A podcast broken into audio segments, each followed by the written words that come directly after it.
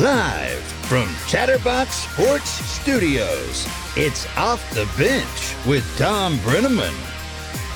Well, well, well, good morning, good morning, and a pleasant good Tuesday morning. Hope everybody's back and Adam after the Martin Luther King Jr. holiday weekend. Lindsay, welcome back. It's good to have you back. You had a big weekend, no doubt, doing what college co-eds do, right? Have fun. Yeah, I went out Friday and Saturday, and then yesterday watched the Steelers get brutally beat. In my opinion, I think it was a very hard watch. Well, for those who don't know, uh, Lindsay is a Steelers fan, even though she's from Columbus, Ohio. Yes, That's right. You a Buckeyes fan? No, I'm a Penn State fan. Oh my God. How did she get this internship? You're one of the bosses around here. How'd she get the internship? How did that happen? We we A Penn State fan and a Steelers fan. after we hired you, Tom, we said no more Ohio State fans. So Yeah. that was that was the end of that. So anyone to just Well, there are to going to be just- plenty of them jumping on the bandwagon next year, Danny. You can mark that down. We welcome you to Off the Bench, presented by our friends at United Dairy Farmers.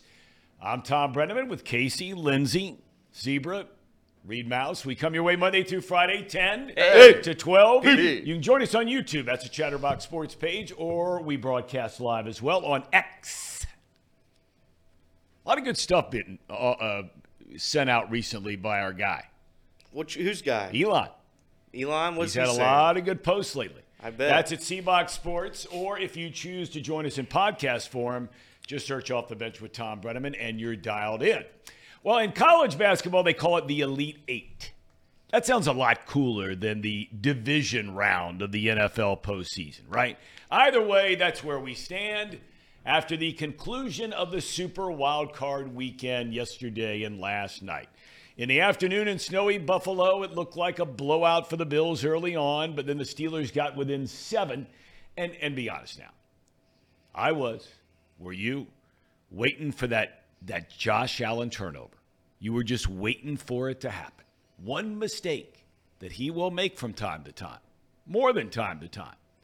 Well, yesterday, it never happened. He was unbelievable. Allen threw for three touchdowns, ran for another. Buffalo knocks out Pittsburgh 31 17. Allen, in fact, becomes the first quarterback ever in postseason play to throw for three touchdowns while running for 70 or more yards and a touchdown in a single playoff game. The Bills get the Chiefs next weekend at home. That will mark the first time ever that your guy, Patty, Patty Cake Mahomes, he has to go on the road and make a postseason start. Think about that. All the times he's been in the playoffs, the only time he's either played at home or he's played in the Super Bowl. That's it. Weather conditions were perfect in Tampa, unlike Buffalo. And how about Baker Mayfield? Somebody around here was talking him up even a year ago when he played for three teams. How did he look last night? Uh, he looked pretty good.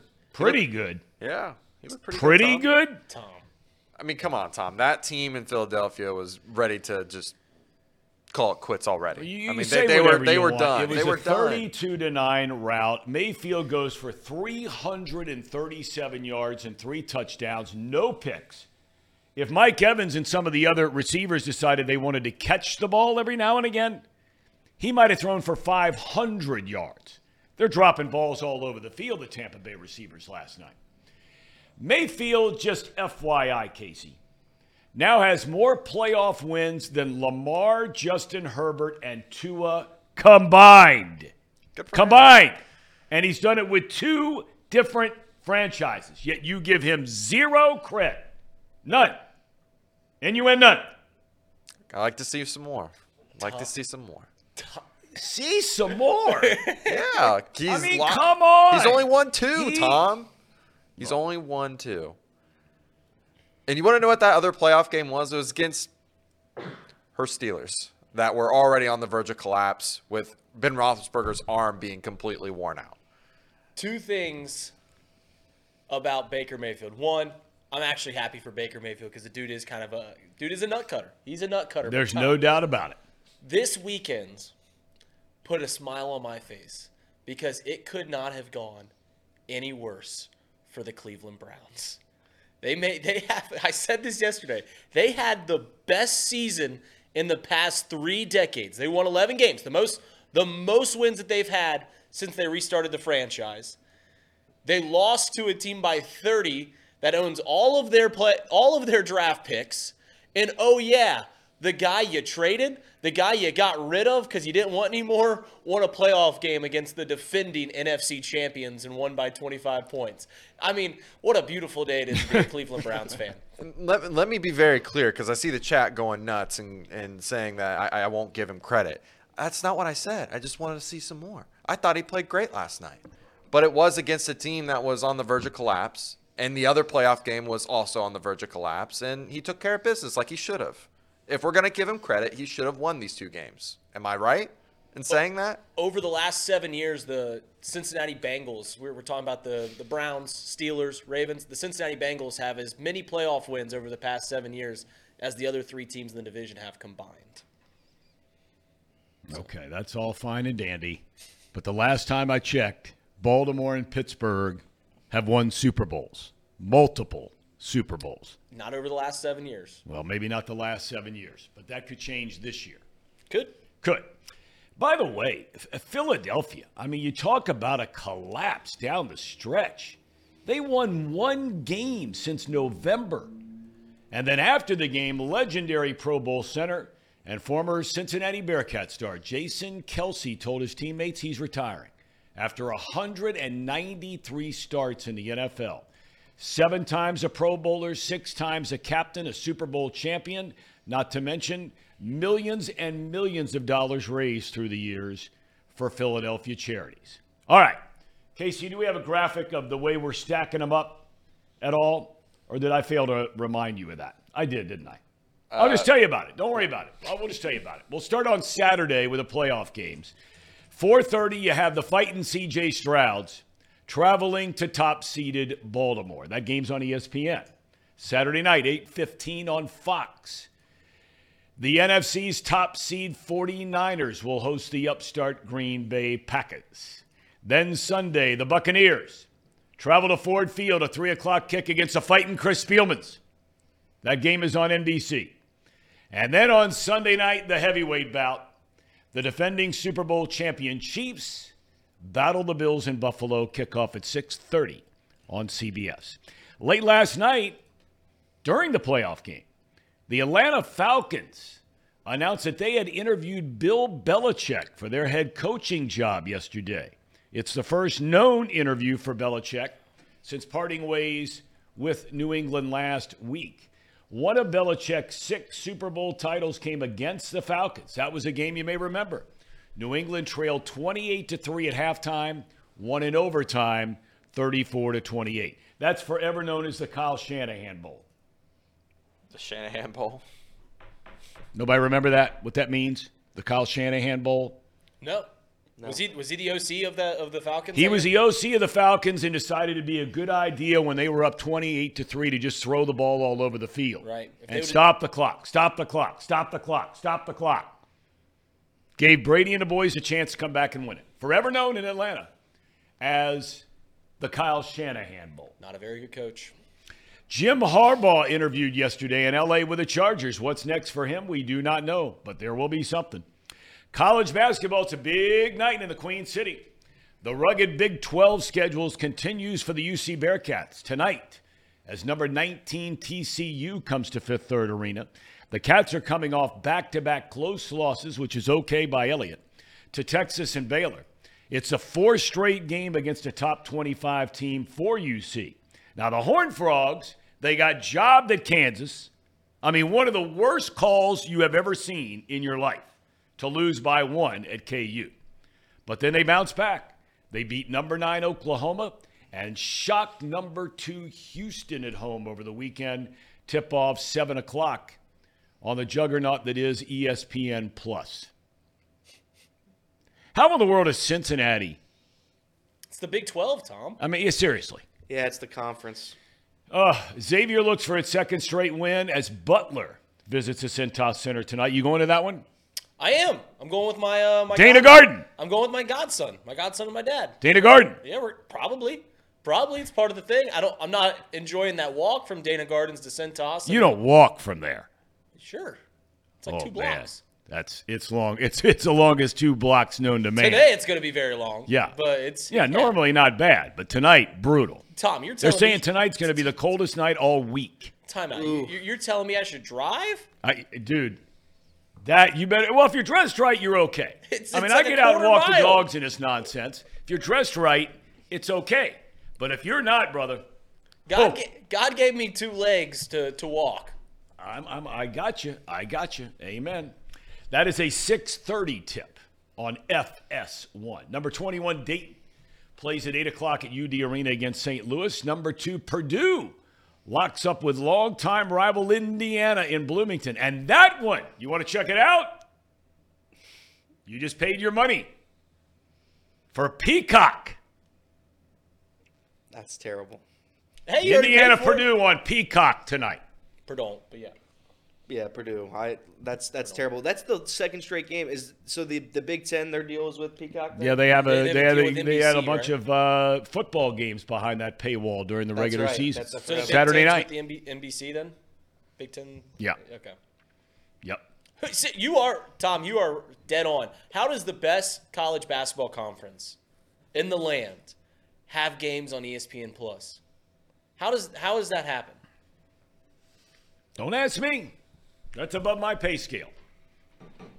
Although uh, I'm trying to see what what is I meant to look and I got it right here in front of me.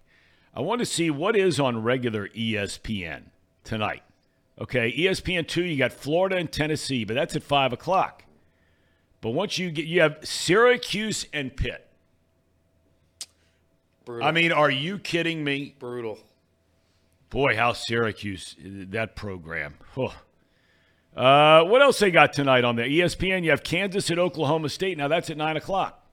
But the seven o'clock game on ESPN, you have Syracuse and Pitt. Even Ohio basketball. University and Miami are on ESPN Plus. Same as UC. Well, I What does that tell you? I- Come on. I You think I'm kidding you? I know you're Miami not. is I at know you're home to not. Bowling Green at Millett Hall, where there'll be about 14 people there. And then you have Ohio University at the Convocation Center in A Town against Central Michigan. There'll be a good crowd for that one. Both on ESPN Plus. Just like your UC Bearcats. Listen, My I- UC Bearcats. It's it's not it's not our fault that the Big guy. Twelve the Big Twelve made a deal with ESPN Plus. All the games are there. It's not my fault. I, I, I will say it is very nice if you're a Xavier fan to have every game televised nationally. That would be nice. I would like. That's that. what I, I errantly said when you guys joined the Big 12. I was like, at least all of your games are going to be on, on TV. Yeah, Instead, it's it's on ESPN Plus. all of them. God love them. All right, we got Brian Billick coming up at 10:30, former Super Bowl winning head coach of the Baltimore Ravens, uh, to talk about uh, the Ravens coming in and the pressure. Clearly, all the pressure on the Ravens for this weekend against Houston and the fight in C.J. Strouds. There's no doubt about that. So we'll hear from him. Talk about some other things. Bill Belichick, Jim Harbaugh. I want to start with the games yesterday. If Buffalo's Josh Allen plays like he did yesterday, they might beat everybody. If he doesn't turn the ball over, man, when that cat shows up, three touchdown passes, has the 50 something yard run where he just blows right by everybody. Oh yeah. I mean, look, I'm not telling anybody anything you don't know, but if he takes care of the ball, that is a really good team.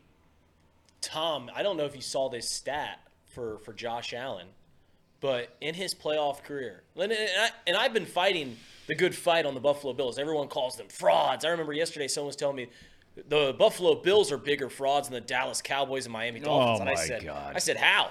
Miami Dol- or the Buffalo Bills have won more games, have won the second most games and the second most playoff games over the past four years. So I don't know how exactly you call them frauds, but they threw up this stat. Josh Allen in his career in the postseason is averaging over 250 yards passing and 50 yards rushing a game. He's the first quarterback to ever do that. And I and I invite you guys to pull up his game log in the postseason. 2,500 passing yards, 20 touchdowns, four interceptions. Doesn't turn the ball over. That's his that that's been his his mo through the regular season, guy turns the ball over a whole lot. Well, he doesn't do it in the postseason. The only problem is, is Josh Allen, like in the post, they, they've ran into the same wagon a couple of times, and that's the team they play this weekend in the Kansas City Chiefs. And if you're a Buffalo Bills fan, man, you got some PTSD coming up. At least you're you're at home this time at Highmark Stadium. You got to make Patrick Mahomes come to you, but man, they've played some barn burners. The the Chiefs and the Bills have in the postseason over the past few years. They have. It, it'll be a good game. I, I I saw this stat too. I know Mahomes has never played on the road in the playoffs. Do you know how many playoff wins Troy, Troy Aikman has? It's eleven. You know how many how many Patrick Mahomes has? he hasn't played one. It's it's twelve. Patrick. Mah- No, I'm talking about just regular. Oh, playoff playoff games. ones, yeah. Just regular. Patrick Mahomes has 12 playoff wins. Yeah. If he wins another, he ties Brett Favre, Staubach, Roethlisberger. If he wins two, he ties Bradshaw, Elway, Young, Manning. That's how good this cat is. So I'm not going to put too much stock in Mahomes on the road. Saying, but going back to what Tom just said, uh, I do think the Buffalo Bills will win it all now. I, I do believe that. After You really do? Yeah, I Really? do. Yeah, I do. I, I don't think it's going to come out of the NFC. I just, again, this is when I when I close my eyes at night, I can't see Brock Purdy hoisting up the Lombardi Trophy, and I certainly don't believe in anybody else in that conference. I think the AFC has the best chance with the Ravens and the Bills, and that's not even including the Chiefs, who I do think the Chiefs could potentially get there as well. It'll be a shootout though, that that Chiefs Bills game for sure.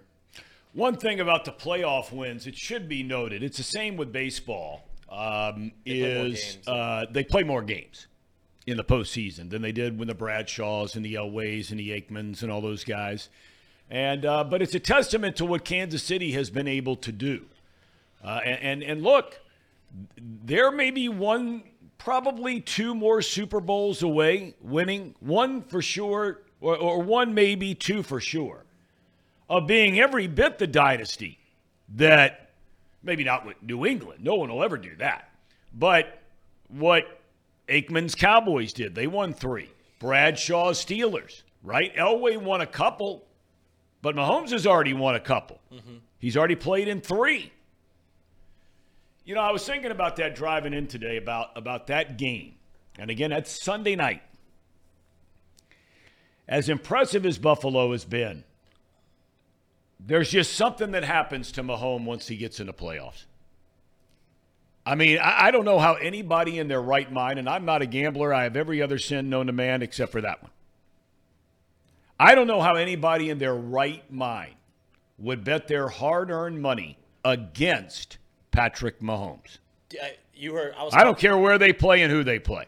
I uh, I put I was talking to these guys about the spreads because there are some wild spreads for the games this weekend. Tom, you're not a gambler, but and I don't know if you heard me talking about it earlier, but you want to take a guess on what the spread is in, in Buffalo, Kansas, dry, or playing in Buffalo? Want to take a? Um, mm, guess I'd say uh, Buffalo by one. Buffalo is favored by about a field goal, two and a half. Okay, so that's the home spread. Right, right. Okay. So I, I actually thought that it was going to be better, bigger. I thought that Buffalo was going to be favored by like four and a half. So I, I out of all the games this week, I don't know what the heck's going to happen here. And it, it should be a, it should be fantastic. And eh, as football fans, we deserve Josh Allen versus Patrick Mahomes every single year because they are two of the most exciting quarterbacks that we've seen in our lifetime. Truly are. I mean, you saw it with Josh Allen last night. You've seen it with Patrick Mahomes through the majority of his career. It, it, it's going to be fantastic. But I'm with you, Tom. And that's been that's been my take on on Kansas City all season long.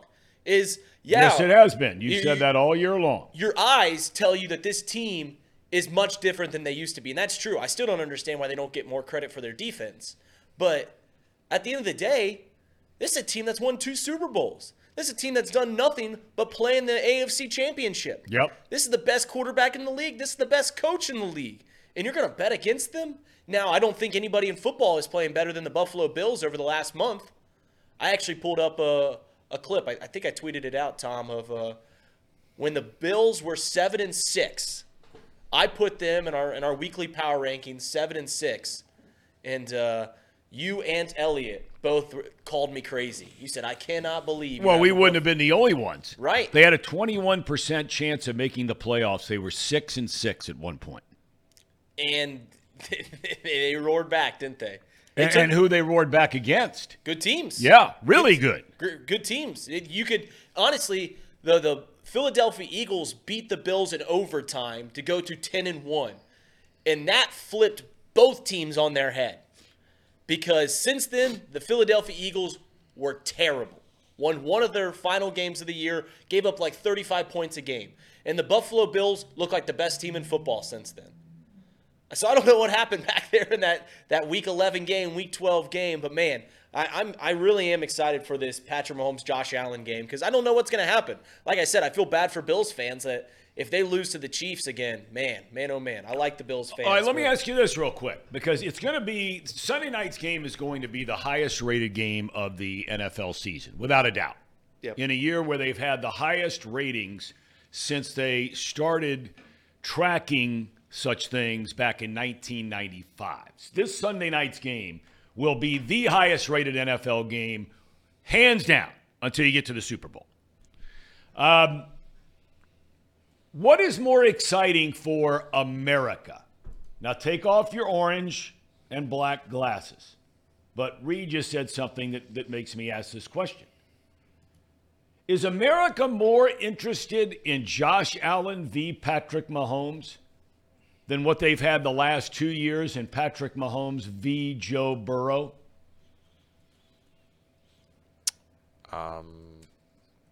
I don't know. I mean, I I would say it's about the same. I guess. I mean, I, I don't know if it is uh, as big of a deal to the nation that whoever Mahomes faces is it Joe Burrow or Josh Allen. I don't think there's a difference. I really don't. But may, I would maybe there's a majority of public that would rather see Josh just because he's more explosive.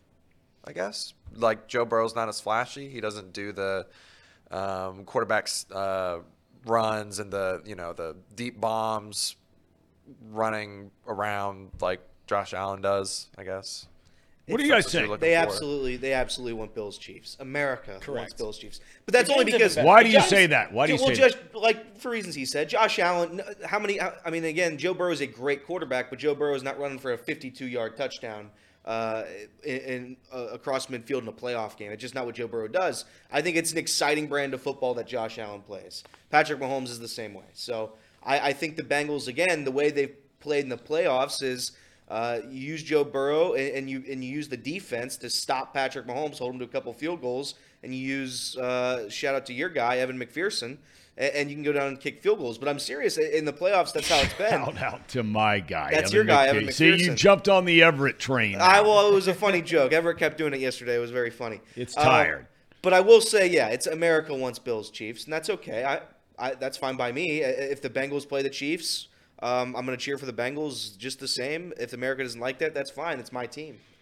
Don't you think there's something to though that uh, I agree with everything you just said, but I also think there is something to you know the the thing about watching uh, a, a car, two cars getting ready to crash, right? That is Josh Allen. Oh yeah, 100. percent I mean, he brings that element. He can run like he did for 55, but he can just as easily fumble it two or three times He's and throw best two or three picks. And, and I mean, you know, what happened? He's the best watch in the NFL. Him, Yeah. him and Matt Stafford are my favorite quarterbacks to watch because they they do things that no other quarterbacks can do. Patrick Mahomes is in the same jest, but not to the same extent. They do things that other quarterbacks can't do, and then also they do stuff that just looks like the most most boneheaded mistake you've ever seen. But you live and die with it. The reason that America obviously wants to watch Josh Allen versus Patrick Mahomes more than Patrick Mahomes versus Joe Burrow, and the reason is because the games when they have played each other have been have been more have just been better. I mean, you think about two years ago, right before the Bengals beat the Chiefs in the AFC Championship game. Do you remember that game against the Bills? The Bills take a lead with like 13 seconds, Tom. Yep. They take a lead with 13 seconds left, and what happens? Patrick Mahomes throws a pass down the field. They kick a field goal, send it to overtime. They score on their opening drive. That final, I mean, I'm looking at the score, 36 to 42. Yeah. I mean, jo- Joe Burrow's never played a game with Patrick Mahomes like that. They're, they're, they're two playoff games, but they, more than 70 points have been scored both times. So that's why it's it's just a it's more fun. People like watching touchdowns. Uh, this is a great take here, and I think there's something to be said for that. Derby stardom. Who's doing the chat rankings this week? Casey you has might done want it. to just file this away. This is a great point. Casey has I done think it he's spot years. on. He says, To me, the Bills are the Cubs of the NFL. Many want to see them win a championship. Well, aren't the Bengals also? I would say Yeah. the Cubs? Browns the Browns are the Cubbies, but I don't. I don't know. Uh, I don't know how to compare that to some of the MLB teams because I don't know their history, but I do think a lot of America would like to see the Bills win a championship. I think a lot of America would like to see the Texans win a championship. I oh, any of these teams that have not won a championship, I think are uh, in line for America to, to win it all. I think they're tired of seeing Mahomes, honestly. But in terms of just this game this week, the Bills Chiefs, I do agree with you. I think that this week is probably going to be the highest rated playoff game for the whole year. And it just depends on who moves on um, from that uh, from that game to, determine whether or not uh, it'll be broken again. But this is one of the most anticipated quarterback matchups. And I, I would actually be shocked to find out that uh, they played each other this this year. I would be shocked to find out they weren't in the top five in that game. Uh, Yeah. in, in that Yeah. game played as well. Yep. Because it's just electric football, like we've said. Matt Jenkins says Josh Allen is the best player for the Bills and sometimes the best player for the other team. That's fair. That's true. That's fair. Josh Allen against the Kansas City Chiefs in the regular season. His record's three and one. In the postseason, 0 and two. Yikes. And people also want to see the Buffalo Bills fan base. I think that's a part of it too. It's not just never winning a Super Bowl. The uh, the Bills have a reputation of being one of the more crazier fan bases. Hell, they were shirtless uh, in negative five degree weather and snow, rolling around in snow in their stadium, working for twenty dollars an hour. Yep. Uh, so people want to see that. People Yeah, like, they do. People like seeing the underdog story there in, in, in the Buffalo people. So yeah, I, I, I think it I think it should be the game of the game of the year without question. All right, well, let's get to. Uh, we have Brian Billick dialed in.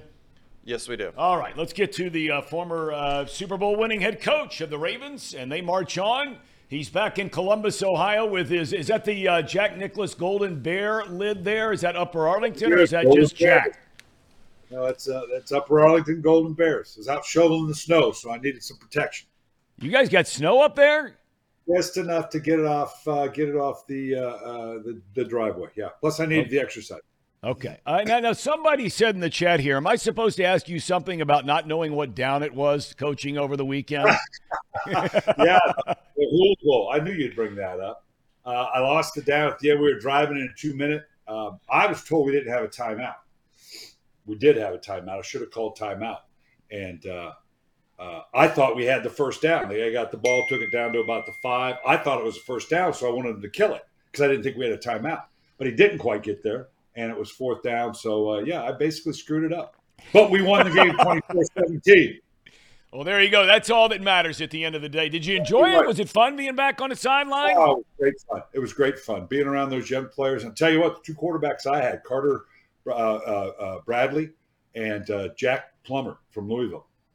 Real deal. Good guys. Oh, and we did something neat. You'll get a kick out of this. We had a company from Canada.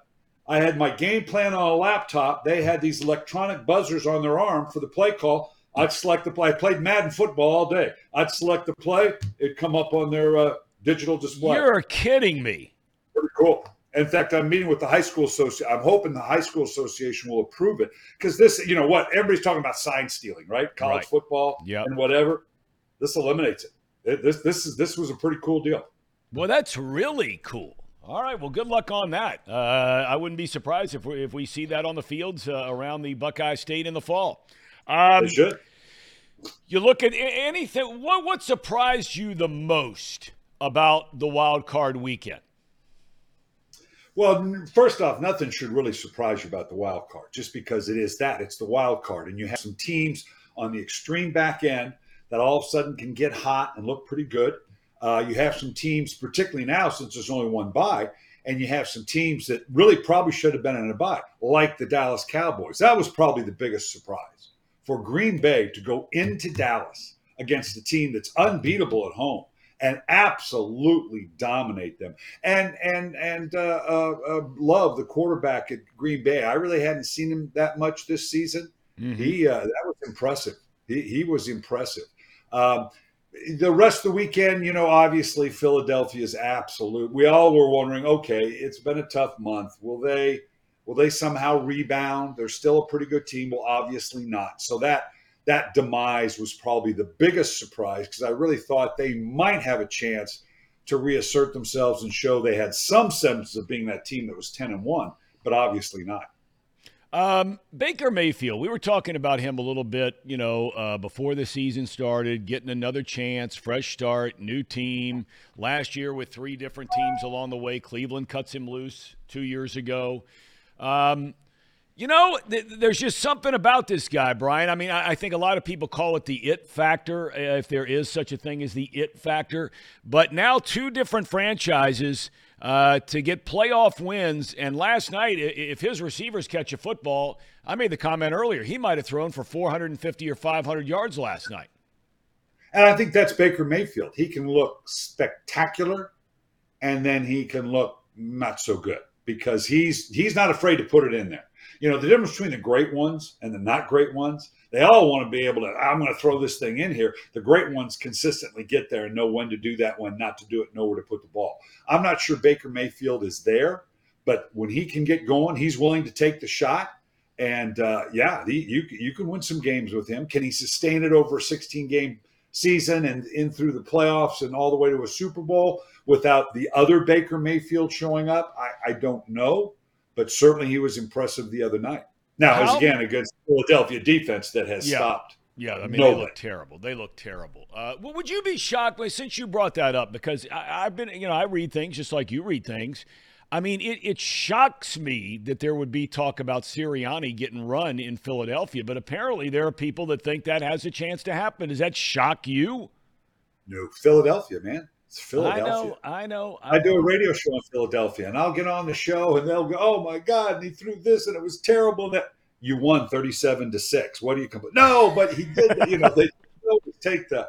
Um, but th- I think it's a legitimate question because Mr. Lurie, who has a track record, uh, it's, it's a simple question: Can Sirianni be the guy along with Howie Roseman? He's not going anywhere. He's yeah. he's Jeffrey Lurie's guy. But you you got to question all the ends of that uh, and and I think sometimes the owners will look at this and go, well, can Sirianni can he battle through what it will be from day one? People going, ah, he shouldn't be here. And, and all the things that you've got to do, that negativity that comes with it, particularly like a city like Philadelphia, I we'll see. Maybe he'll just decide, you know what, the baggage that we're carrying in, maybe we just need to go a new direction. All right. I uh, want to ask you a little bit about uh, the pressure for Lamar Jackson and Baltimore. I mean, they're facing a team with house money. I, I know they won their division, the Houston Texans, but they have a rookie head coach, they have a rookie quarterback. Here they are in the playoffs. They blow the Browns out of the gym uh, in the opening round of the postseason, and now here they come. Um, look, you know, for everything that Lamar went through with his contract and not even traveling to Cincinnati for the playoff game last year and all the detractors and so on and so forth, he's had a phenomenal year. He'll probably be the MVP, but he's yet to make a big, deep run into the postseason. You think there's a lot of pressure there in Baltimore for this one? I don't think he feels that pressure, but that pressure is there uh, and whether he's conscious of it or not. And the thing is, he's going to face now in a Baltimore, number one seed, deservedly so, best team in the AFC. It all's going to go through Baltimore. Um, they're going to face a couple quarterbacks now. CJ Stroud's been spectacular, and he's that's the kid that says, "Hey, I'm just playing ball." You know, uh, no one expects us to. He's going to see either Josh Allen or Patrick Mahomes in the next round if they get past uh, uh, the Texans. Um, and so that's really what it comes down to because those are pretty good quarterbacks too. So can eh, eh, you know can he keep up with them because they're going to come in and have some production, all but in Baltimore. And and so uh, yeah, I think there's some pressure there, and I think if particularly if those teams come in and start to move the ball a little bit and and and show some success, that he's going to feel like he needs to keep up and and does that force him into doing some things? And uh, who knows? We'll, we'll, see. They're a talented offense. They got receivers down the field. He's going to continue to run it. You got to believe they're going to play well and win at home. But they're going to face a couple quarterbacks here that uh, could make it interesting.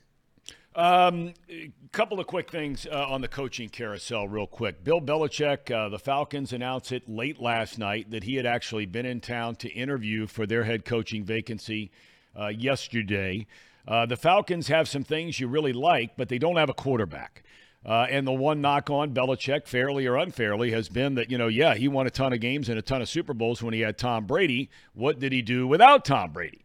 Um. I would imagine for any coach, and I would imagine a number of teams are going to interview Belichick. If you were him, and all things being equal, the money, control, whatever it is you want, where's the spot? Are the Chargers the spot?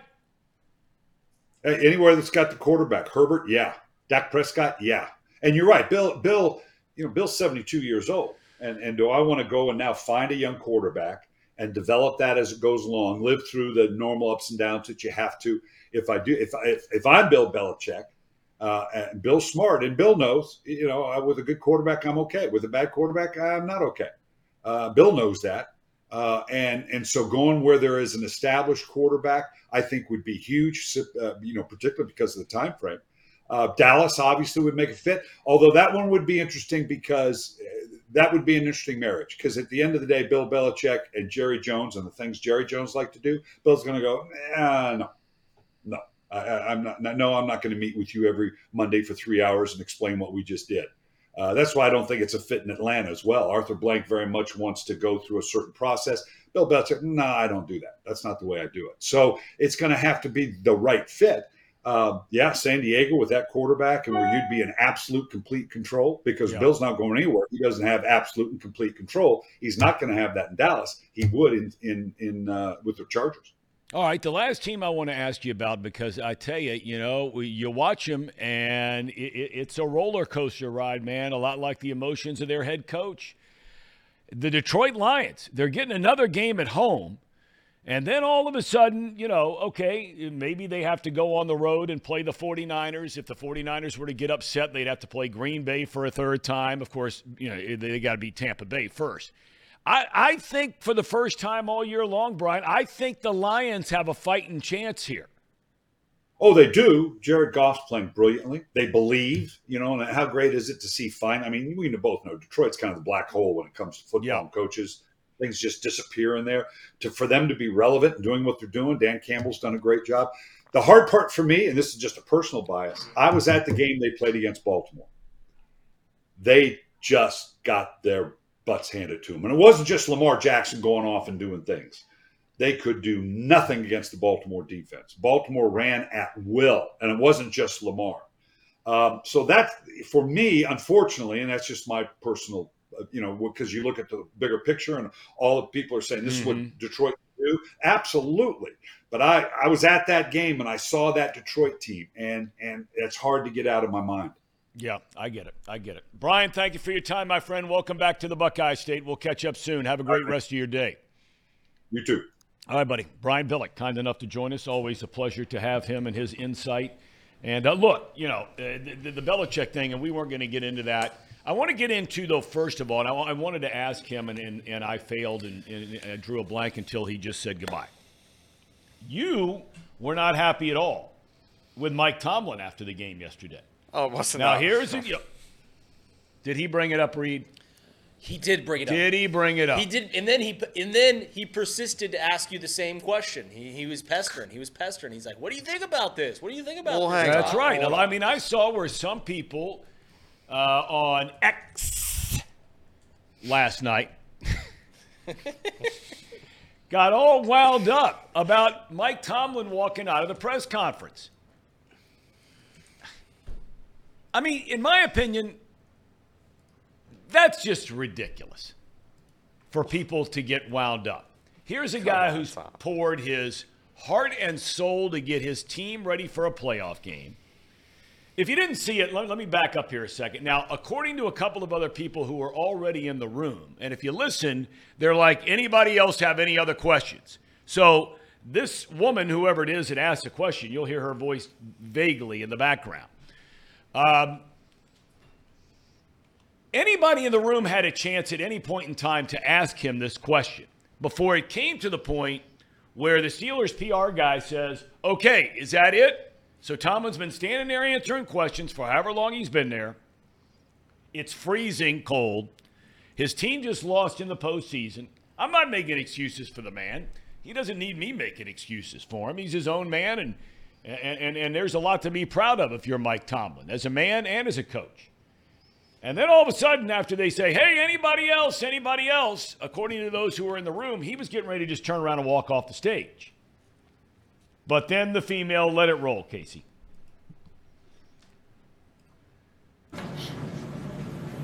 Anyone? Mike, you have a year left on your contract. Okay, that was that. So she starts into, he hears the line, he turns around, walks out. There were people that were, you know, calling him all kinds of name on X last night. Casey, you were all wound up about it. I wasn't all wound you were wound up about it. You asked me about it three different ways. And I just said, look, coaches are allowed, players are allowed. That's why they have that cooling off period. And the NFL, it's not long enough for the coaches because of the. Uh, it's not like some baseball player. They play 162 games and they duck the media after a game because they committed an error or a base running mistake. These coaches, thi- this is a microscope 24 7, seven days a week. And now you're in the playoffs, and that amps up even higher and higher. And, and, and, and less than 10 minutes after a game, you're going to walk in and, well, you know, your offense stunk, and coach, your defense stunk, and your, your punter stinks. And, you, and, and all of a sudden, it's like, oh, by the way, are you getting fired? He didn't want to answer it. But that wasn't that wasn't how she approached the question. She asked, "You have one year left on your contract," and then he just walked away. Where do you She think even- she's going with that, Well, Casey? even- that he's going to get an extension after just getting beat again in the playoffs? Maybe, maybe. Casey, Casey. But Tom, he Casey. he he, wa- he So- ducked the media after a game where he got humiliated once again in the playoffs. One and done, bounced. This is a this is a question that was deserved to be answered. Okay, well, because do you this not is think this is that a he? Do you not think that this week he went on and on and on and on answering this question during the week? He had been asked it at the press conferences every single day all week. In fact, he gave an extremely elaborate answer about the whole thing. About, you know, this guy was in ninth grade. That guy was in seventh grade. This guy was a junior in high school when all this was going on. These players, they have nothing to do with this. This is on me. He said, This is my baggage. He took all that on himself. So he's answered all that nonsense. Can't you give him a little bit of grace, Casey? You know, guys like you, For and I could name some other names out there, For someone beating that- him down, mm. for beating him someone down. that Tom, that criticizes the Cincinnati media for not answering or not asking the hard questions. I just find this hard to believe that you're taking the coach's side on this one. This is a question that he deserves that, that deserves an answer, especially after a tough tough game. I, mean, just he- think he's you had- have to remember these are human beings. Okay, I, I'm all for my issue with the Cincinnati press, or with generally most of the press across the country is, is they don't ask the tough question on Monday. That's my issue. Zac Taylor's press conferences, I mean, good lord, that's like falling asleep on a cloud. That's my issue. Tom, did Not, you not right after the game. Now, if you want to ask him about a decision made during the game, I'm okay with that. No problem. Hey, you know, third and two, you throw the jump ball in the corner of the end zone. I mean, isn't there a higher percentage play right there to keep the drive alive? All, hey, all of that, all on the table.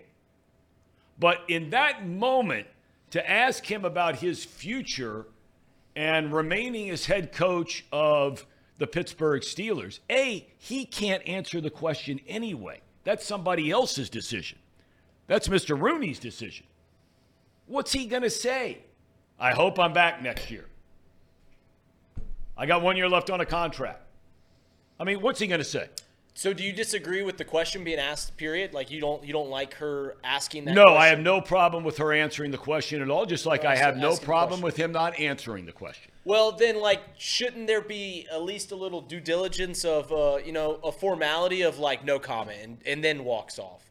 Walking off seems a little disrespectful for a question. That's fair. That's fair. For a question that feels that feels decently important. Like it's not like it was a way out of left field question. It's a question that reporters should be asking. Maybe not at that time, but it's a question No, no, no, no, no, asking. no. Again, I don't have her any problem whatsoever of her asking that question. None. And I do, I will concede to you on that 100%.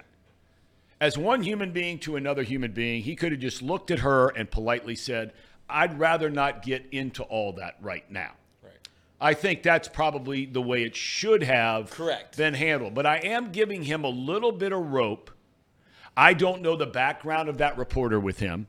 This could be something that goes on literally every time he steps to the press sure. conference. Or it might be somebody who's from Buffalo. I have no idea who it was. It doesn't matter who it was. But yeah, I mean, he could have he could have just said, "Hey, look, this is not the time or the place." I think that's where people have the problem. All right, fair enough. And that's fair. But uh, if you watch the post game, or if you watch any of the post game stuff with the Eagles yesterday, Jason Kelce, and maybe it's a little bit different because he's a player, not the head coach. Uh, but yesterday, after the game, he went to his locker, and a reporter went up to him and tried to ask him about the same thing: Are you going to retire? And he said, "Not today, guys," and he walked away. Yeah. it's the same thing. And Right. he didn't receive any backlash. It's just, it's just the same thing. I agree with Tom on this. Uh, if Tomlin doesn't want to answer about his future right there after a crushing loss in the playoffs, I don't think he should have to. Uh, I will say, um, Brandon Staley, after he was humiliated against the Raiders in what would be his last game as a Charger, every single question in that post in that post in that post game press conference was, "Why are you here? Do you Yeah. deserve to be here?" He stood up there and He he, and he took it He like did. a champ, and he answered every question. So there, there's there's a little there's for, room for both sides. Here. That's that's why I think maybe where we're we're not agreeing with here is I feel like it it deserved to be asked then and there because of his history. Yes. He has been one and done in the playoffs multiple times Since now in a row. Yep. Right. And it- that that's eventually it's got to stop.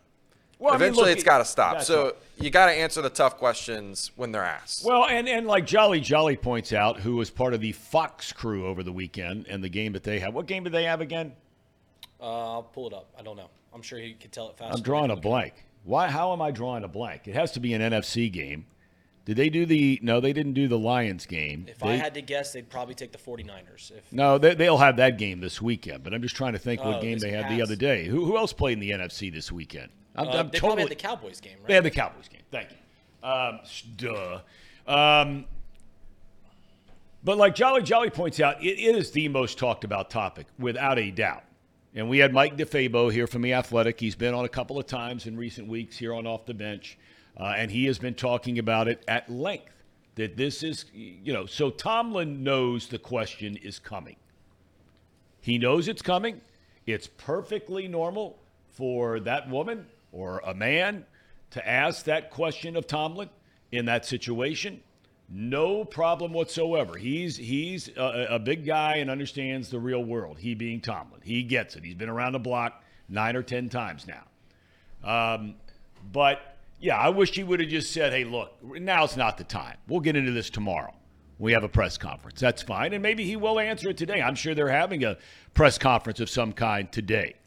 And I wouldn't suspect though that he's getting run. I, I I don't I don't see Mike Tomlin losing his job. There are a I- lot of people that think it, it could happen. if he loses his job, that would mean in the coaching market, there is Bill Belichick, six Super Bowls, Mike Tomlin, a Super Bowl, Yep. Pete Carroll, a Super Bowl, Jim Harbaugh, NFC champion, Maybe Mike McCarthy. maybe Mike McCarthy, Super Bowl champion, maybe Nick Sirianni, NFC champion. Yep. I don't think it's that it's too far of a stretch already. If Mike Tomlin doesn't doesn't get fired, which I don't think he will, but if he is, certainly that this is the greatest. Coaching um, carousel. Yeah, this is this Yep. is this has the most coaching talent that we've ever seen out there, Yep. and it's really been a snowball effect of hires like the Sean McVays and the Kyle Shanahan's of the world, of where everyone wants these young, hip coaches, the Mike McDaniel's that are that are winning a lot of games, and now they look at their coach and like, hey, we got this defensive guy that's been here for 15 years, and you know things have kind of mellowed out here recently, and for like it or not, that's why these these five these coaches are are losing their jobs. You know, I I'm actually pretty comfortable in saying that this probably is one of the greatest we've seen in Correct. our Even if. Mike Tomlin doesn't lose his job. right. Yeah, there's no way there's ever been an offseason where you had this many guys with this many Super Bowl titles under their collective belts. There's no way that that has been the case in any other single offseason. Just Belichick having six alone. Right. Like you just mentioned, Carroll. Uh, conceivably, you know, conceivably, remote albeit, McCarthy. or Tomlin. Um, you know, not even to mention Nick Saban's gone. I mean, in the collegiate ranks. But it, it really is amazing. It really is truly amazing. Um, So, so to, to put a bow on this, do you think that Pittsburgh will move on for Mike Tomlin? Because personally, I can't see no, it. I do not. I can't, I That's can't not see the MO of the Rooney family. They've had three coaches there in the last, what, 50 years? Correct. Yeah, there's no way they're firing him. At what point do you think, and, I- and we kind of had it with Marvin, um, but at some point, just a winning record doesn't qualify you to keep your job. Eventually, you have to act on it. And You have to uh, advance in the postseason. Yep. He hasn't done that in quite some time. When does that? When does that run tired? That's a good question. Because we are. uh, What, What do you think? Twenty years. We're twenty years. In my opinion, they are at the line where it's time to part ways. And maybe it's because they don't have a quarterback right now. They can and they can start fresh. Now would be a perfect time to do it. He, he he gets his swan song. He ends with what did he get? 10, 10 wins again this year. Yep. So he, he ends with a, a winning record again, makes the postseason.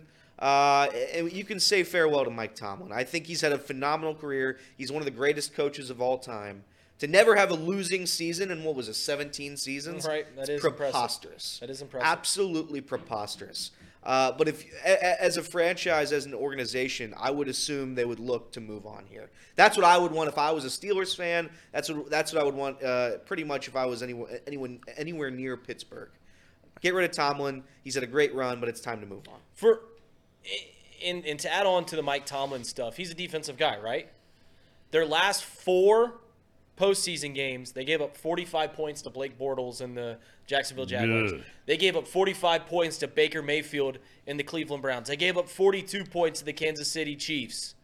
They gave up 35 points to the Buffalo Bills. So when you're not even doing your side of the ball well, when the games matter, it might be time. I don't think they'll get rid of him, but it's certainly with with as much as many good coaches there are out there, this coaching carousel, it certainly seems a decent time to start looking around. I don't even think that Mike Tomlin presser was the worst presser they had yesterday. I sent one to Casey, and it was George Pickens. And talk about a guy, again, uh, maybe he's a nice guy. Maybe he's the nicest guy in the world. But he comes across like he's not that. He comes across like he's a child. And yesterday, after the loss, instead of taking ownership for their loss, Tom, he decided to blame the referees. Uh, his his first response is what, what what happened today. He said, "Refs, refs, refs." That's the only thing on my mind. Yeah. This is a this is a clip from the uh, press conference or from his interview. honest, uh, I just kind of feel stuck on this game right now uh, with the refs. refs, refs, yeah, that's the only thing that's really in my mind when it's, you know, when it's late. You see what I mean? When I can see, uh, I can see, you know, contact down the field, go ball, me pushing, him pushing, low call, you know, big end, he's, he's low hip, you know, diving for the ball, we both reach it. He never grabbed me, just make a play on the ball. But when you later grab me, Fourth down, so is it just that one or is it Third, uh, throughout the game? uh, that was just, uh, third down, fourth down, a pivotal down on that specific drive. Beginning of the fourth, you know, like 12 minutes ago, we get that right there. It's 24-2. They ain't even scored yet. Uh, we get that right there, 24-24. But uh, you're not gonna win the game when you gotta let refs in. Buffalo Bills. That's really what I feel like happened to us today. To be honest. What do you think you're gonna do?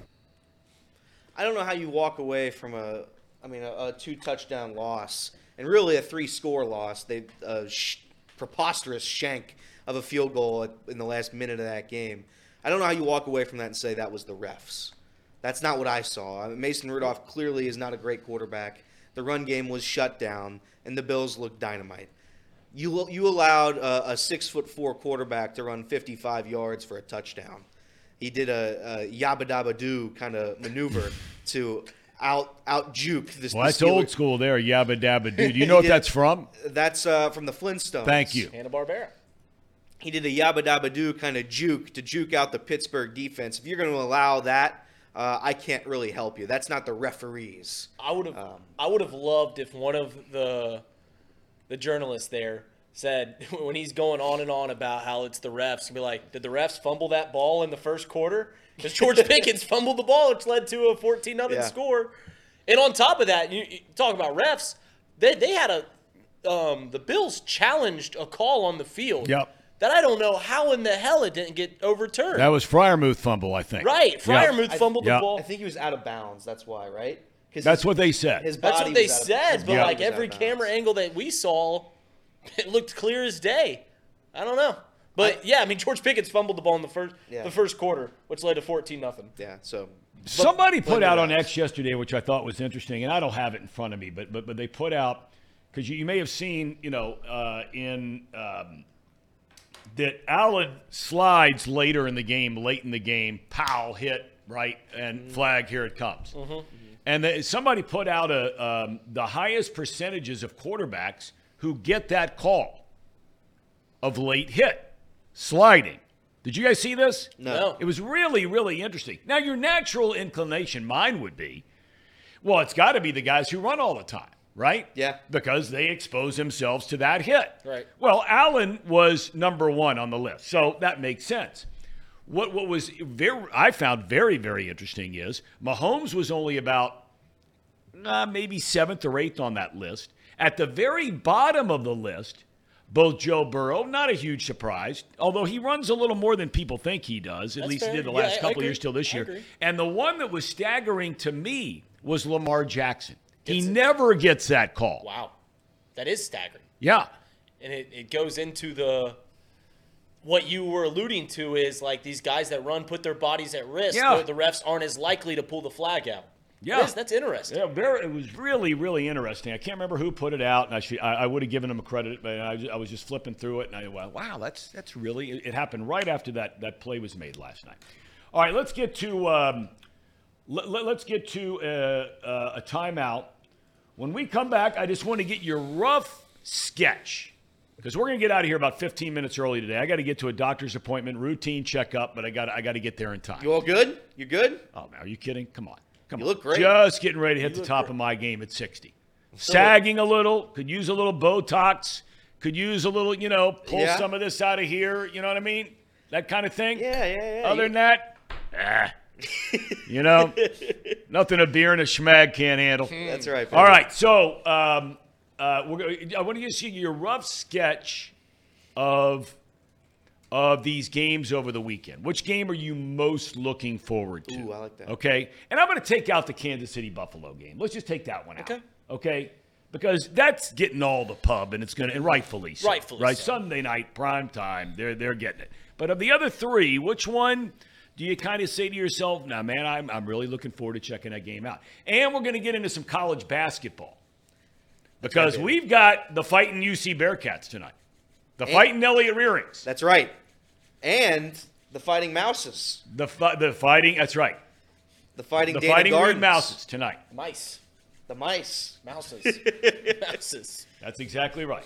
All right, Casey, take it away, big boy. All you. All Here we go. The uh, Bearcat Report is brought to you by Encore Technologies. Encore provides IT solutions for a data centered world with a suite of services from mobile computing to desktop to data center, supporting both centralized and work from home computing modules to improve efficiency. And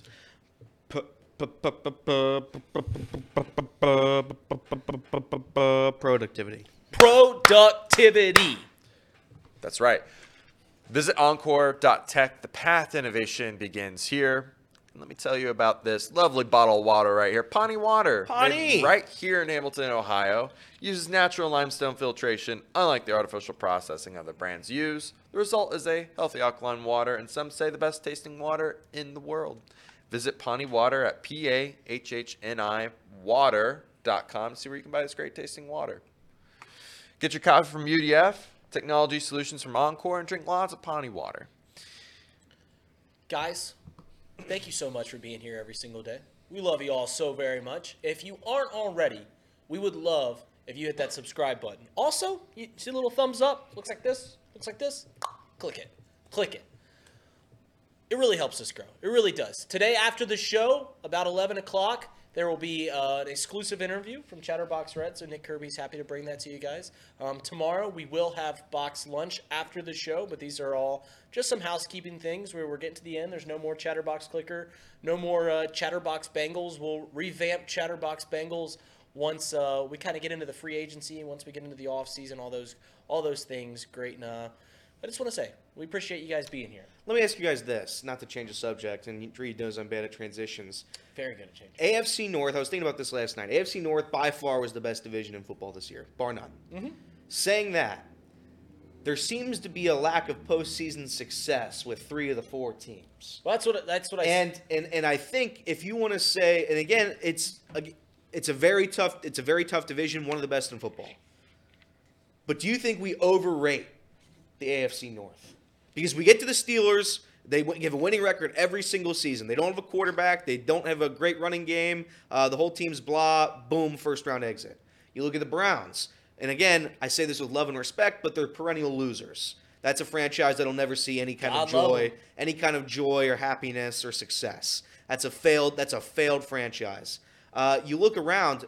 Is this a not a fraudulent division, but is is, is this an overrated division, overhyped? I do I do think that the AFC North as a whole has a bit of a problem because of their their philosophy and their roster construction. Hard nosed, wanting to smash mouth, run the football down your throat. And I think it catches up after this long se- like the seasons are only getting longer. It's only getting harder. You only get one team with a a bye week you know, in the playoffs. So it, it's much harder to continue that style of play because you're just getting more battered, bruised, banged up Right. throughout the season. So I think I think it has something to do with that, but I don't think it's I don't think they're overrated. I think I think they're good. It's just when it comes to the playoffs, anything can happen. It's just kind of like baseball. You you don't once you're in, you you don't know what's going to happen. if if you look at the postseason, and and this is a, a fair question because if the Ravens get bounced this week, you can you can certainly start having that conversation. 100%. I mean that that'll be a very prominent question. It, it's almost reminiscent of like the Big Ten in college basketball. Yeah. Every year we go into the tournament thinking the Big Ten is is fantastic. They got ten teams in. And then what happens every single year? The top teams get knocked off early. The mid-tier teams don't make a run. I mean, it's it, it happens every single year. So it's very similar to that with the AFC North. If you look at the wild card weekend, almost across the board, whoever had the better quarterback and whoever was kind of the finesse team won. Right? Yeah. You go to the first game, Texans. CJ Stroud's a better quarterback than Joe Flacco. They like to throw the ball a lot more than the Browns do. All right, Texans win. Uh, both the, the Dolphins and the Chiefs kind of aren't very hard nosed teams, but uh, the better quarterback won there, and Patrick Mahomes versus Tua. I would argue. I know there's there's a very good argument for this. I would argue. I would rather have Jordan Love than Dak Prescott at this point.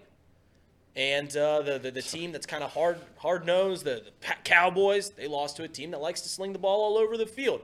Now, the the one area that that, that didn't win was the Detroit Lions. Certainly, are a more hard nosed football team than the Los Angeles Rams. Matt Stafford's a better quarterback than Jared Goff.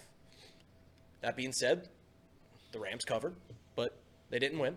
Um, Bills, better quarterback than Mason Rudolph. Now the, the final one is uh, Jalen Hurts, Baker Mayfield. I mean, you can you can do whatever you want. Jalen Hurts didn't look like a very competitive quarterback in the second half of the year. So I mean, it, is it a, a thing of the AFC North with this you know kind of mentality of you know we're gonna we're gonna be hard nosed, we're gonna we're gonna run the ball, we're gonna we're gonna be ground and pound. Does that not play in the postseason very much anymore? I don't know. The Cincinnati Bengals have five playoff victories in their past three seasons. The Browns, the Ravens, and the Steelers. They have six since 2014. I don't know. That's why when when we had the question a couple weeks ago, you look at the Bengals going one and five in the AFC North, and a lot of Bengals fans look around and they go, "Well, why are we losing these games?" And it's because these teams are a lot more physical than the Bengals. The Bengals are the finesse team of the North. All these other teams very physical. Steelers, Ravens, Browns. And people go, "Well, I want the Bengals to be more like that." But then you start thinking about what succeeds in the postseason. And it is those teams that, you know, spread it out. Look at it. The Yeah. Chiefs, the Chiefs won last year. When Tom Brady was winning in, in, in Tampa Bay, they threw 50 times a game. Matt Stafford and the Rams. Look at the last three Super Bowl winners. I don't know. It's it's it's are we gonna continue to have um to take our licks in the AFC North if we don't get to this ground and pound kind of style? Maybe. I would say the Bengals have won the AFC North the last two years, two of the last three years. But I like the way that the Bengals, the style of play that the Bengals have, because it lends itself to more success in the postseason. Well, I mean, look, at the end of the day, it's like anything else. There- There's got to be a happy medium there somewhere. I mean, you have to be able to line up and smash somebody in the face when you're third and two. Yeah. You're fourth and one. You're right. You got to be able to do it. Philadelphia did it last year. The, the, even the Chiefs last year, they ran the ball very well in the postseason last year.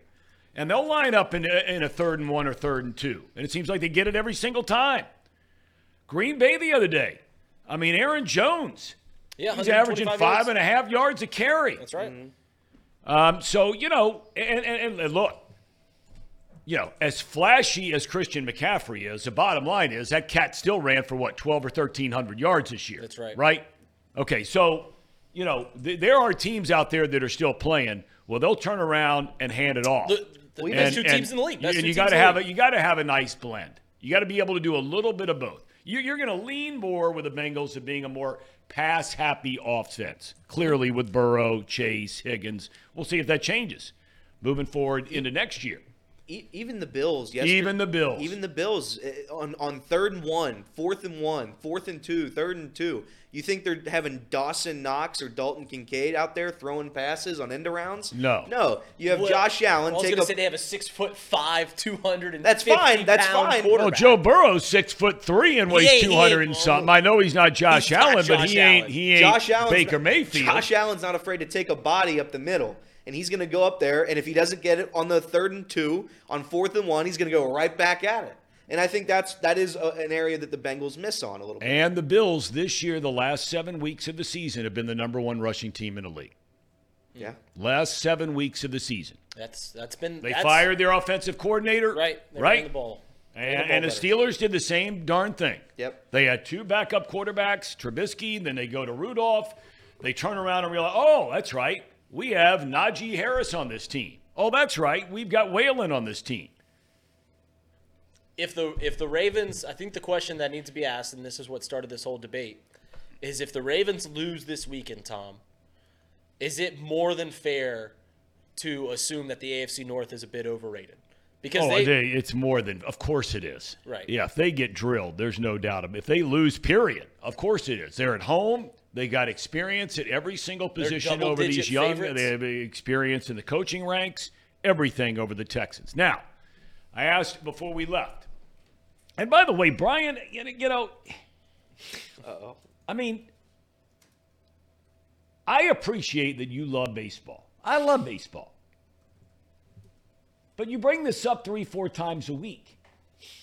Right now, it's the NFL playoffs. You've got coaches like Belichick and Carroll and all of these guys that are out there getting interviewed. And you want us to talk about baseball? What exactly, if we talked about anything involved with baseball right now, what in the hell would you talk about? Tom, we're not I'm being gonna- serious about this. What would you talk about? Are we going to preview the National League West today? Are we going to talk about Jonathan India going to the outfield again? Are we going to talk about the 50 something million dollars or whatever it is the Reds will add to their payroll this year? Yeah, we could do that, but I think we just did it. Tom, don't We get do it every in. week when my dad comes on this show. Don't get don't get roped in. Last week you did this. You said you said what? Why would we talk about baseball? All this stuff's going on, and we ended and we, and we ended up talking about Joey Votto for 30 minutes. So we're not getting roped in this week. We're not doing it. Do you think David Bell's a good manager? I, I'm not starting on this. I'm not starting on this. Favorite and now of- Mouse Cop, here he goes. More baseball talk. Here we go. Here we go. He needs more Xavier talk. We'll get to Xavier. Tom, what's your favorite game of the divisional round? No doubt about it. For me, it's uh, it's Ravens v um, Texans. Did you hear the spread on that one? No. You know it is. Yeah, I'm going to tell it to you, and I want to I want to hear your reaction. Did, give me a guess of what you think the spread should be. Ravens are at home against the Texans. I would say five and a half. They have it at nine and a half. They say it's going to be a 10, 10 point game. Wow. Well, they've been the best team. They've been the best team. There's no doubt about that. They are, without a doubt, right now, the best team in the National Football League. Yeah, I think, man, I when, when I look at this, everyone's going to call to. I mean, the, the Texans and the Packers both just beat good teams, 11, 12 win teams by three plus scores. Texans beat the Browns by 30 points. Packers really beat the Cowboys 27 to nothing. And that's when that game kind of, mm-hmm. and then the second half was what it was. And they go into the divisional round as 10 point underdogs. It's amazing. It is amazing. It makes you want like I personally as a gambler, I think I'm going to I'm going to have to take the Ravens and the 49ers because those spreads don't make any sense whatsoever. But I mean is is it just they don't see how a how a rookie coach and a rookie quarterback can go on the road against one of the best coaches in the game in the surefire MVP? I think that's a good game, Tom. I agree with you, but I just can't see a world in which the Ravens fall to the Texans. Now these two teams played in Week One. That's eight gazillion years Doesn't ago. count. It's a Yeah, eight gazillion. But it should be noted, just a couple of little things there, is that um, it was the most sacks Lamar Jackson had in any game this season. Yep. He got sacked four times. He had his third lowest passer rating of the year, his second lowest yardage total in, in what is, without a doubt, an MVP season for him. So, you know, look, that was C.J. Stroud's first ever game, the whole nine yards. I mean, that's that's two lifetimes ago. I'm sure it feels like for everybody involved with these two teams. But if nothing else, you know, if you're DeMeco Ryans, you can walk in the door and you can say, "Fellas, we've played these guys already." I mean, it's not like the first time we're getting a look at the best team in the NFL. We've at least seen them. May not mean anything. What game you looking for? Well, I very excited for Houston, Baltimore, but to be honest, Tampa and the Detroit Lions really are are my Yep. my favorite game of the weekend Yep. because one of those two teams, Tampa or the Lions, are going to be in the national or not national championship, excuse me. National Football Conference. Yeah, National Football Conference Championship, the NFC Championship, which to me, very intriguing. Both would be fantastic storylines. Uh, Jared Goff and the Lions. The Lions just, you know, breaking that uh, playoff drought that they've had for over 30 years. Being able to possibly make it to the championship and then Baker Mayfield to the championship just seems uh, like electric storyline written uh, NFL script stuff for me. So um, that's my favorite game of the weekend. But I love Houston at Ravens just because I have that take that whoever won, the uh, Browns Houston game was going to make it to the championship. So I expect Houston to make it competitive against the Ravens. And they played the Ravens pretty good week one. They sacked Lamar like five times or something like that, really made him uncomfortable. And that was CJ's first game of his career. So, I mean, I, I, I don't know. I think that the this is going to be a, a good weekend for NFL playoffs for sure. Anybody else? My game is that game, but just so I don't I don't copy it, I do like the uh, the Eagles 49ers. I do agree with Reed that the spread is so weird that I do Packers 49ers. Sorry, what did I say? Eagles. Eagles, all right. sorry. Packers 49ers. Uh, both green. I, I, I do think what, what Reed said is true. The spread is fishy. I don't think either either spread should be 10 points. I agree. Which makes me want to bet it. And I do like, by the way, I am going to take the Texans and CJ Stroud plus nine and a half in that game. I am taking the 49ers in this game just because I think the 49ers are due for a, for a first game playoff uh, a thumping of, of the of, of, the of the Green Bay Packers. But saying that, if Jordan Love is able to upset the 49ers, I don't know. We start talking to we start about we start talking about that conversation yesterday where when do we start paying Jordan Love because that would be a massive win in what should be a rebuilding year for the Packers. Nobody expected the Packers to win 9 games. And I know it's one of the worst divisions in football in the NFC North. I get that. But saying that, if, if Jordan Love's able to come out there, you still have Aaron Jones. Aaron Jones has rushed for over 100 yards like five of his last seven games. Guy's a tank. If they're able to pull off this upset, you have a massive storyline on your hand because then the NFC finally gets another decent quarterback over there, and it's not just the AFC quarterbacks versus like three NFC quarterbacks. It's another good quarterback. So I, I, I do like that game a lot. Yeah, it's it's funny that you said that thing. We, we just talked about the AFC North and is it a bit overrated? And you're like the NFC North's terrible, and they Horrible. they had two they had two playoff winners this week. Now once again, that's in a it's in a much less competitive NFC, but the Lions and the Packers both did win their games. I'm on Casey's side. I think that the most interesting game outside of, and you said we couldn't do the Chiefs Yeah, Bills game. yeah. Obviously, that's the that's the marquee game of the weekend. I thought it was funny that they uh, that they kind of just assumed that the Steelers were going to lose because when they scheduled all the games, they're just like, hey, we're going to put this Chiefs game Sunday night. Ah, maybe they'll play the Steelers, maybe they'll play the whoever, but we'll just we'll just have it there just in case because they knew the Steelers weren't going to win. Sorry, Lindsay, but uh, yeah, I think it's I think it's the Lions Bucks, and and it's part of the reason that Casey said it's to, to think two weeks ago, let alone 12 weeks ago, that we'd be sitting here that either the Tampa Bay Buccaneers or the Detroit Lions will be going to the NFC Championship game is crazy to think about. It's it, it- it's crazy, and in, in all the storylines. I mean, the fact that the Lions get another home game, the fact that Baker Mayfield, who was on his last leg in the NFL, people don't people don't remember that. Before the year, people were saying, "Eh, Baker should probably just hang him up. He'd be pretty good on TV. He should hang him up." And here he is, commanding a 32 to 9 win over the NFC champions from a year ago. And for what it's worth, I think the Lions are going to win this game. But it is it, it- truly is out of two teams that that don't have a whole lot of hype around them, it could be the best game of the weekend, and that is just it, it- it's gonna be it's gonna be a lot of fun. Dan Campbell and the, this roaring Detroit Lions fan base for a chance to get to the NFC Championship against little five foot ten Baker Mayfield, who once again is on his last leg in the NFL or was. Now he's gonna get an extension. I'm I, I as someone who hated Baker Mayfield when he was with the Cleveland Browns. I love that guy now. He's he's a guy. I mean, all the stories that they were telling about how he kept the locker room together. He's the reason that they're in because he still fights. He still makes a lot of mistakes if you watch him play, but he is he's fun to watch. He's a fiery fella. There's no doubt about Whose- that. Whose season is, is is a bigger shock to you guys, the Packers or the or the uh, Tampa Bay Bucks? Who who coming in right now? You would say both of these teams are in the or one of these teams is going to be in the uh, uh, the divisional round. Who would you have said would would have a chance to get there, and who wouldn't have a, even a, a glimmer of a hope? I would have said probably it would be more unlikely or less likely that the the Packers Yeah. were going to be there because you know you lose a Hall of Fame talent like Aaron Rodgers, you get rid of him, and you're and you're going to play this guy that's never played in the league before. He's been in the league for three years, and he's going to be your starting guy. And he's not only going to look like the best quarterback in the NFL over the last seven weeks, but he's going to beat a Dallas Cowboys team at home that hadn't lost a game at home in 16 games and thump them.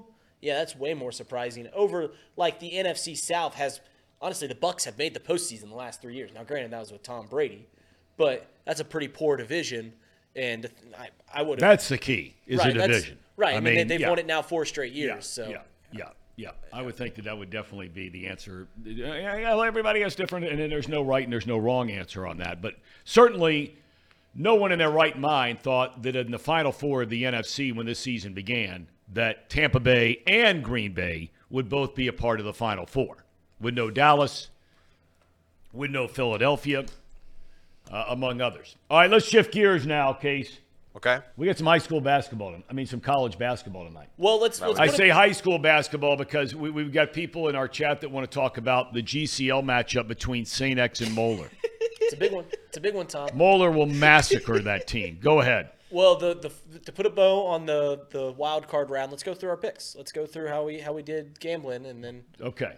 Well, we didn't actually gamble, but we just did picks. Oh, some of us Right. did. Okay. Well, we Well, did a some lot of of some of you did. Yeah, some Yes. some of All you right, did. Let's let it roll. We start with uh, the there. There are a lot of these games. We got to get through them. yep, here we go. All right. So, up. my bad.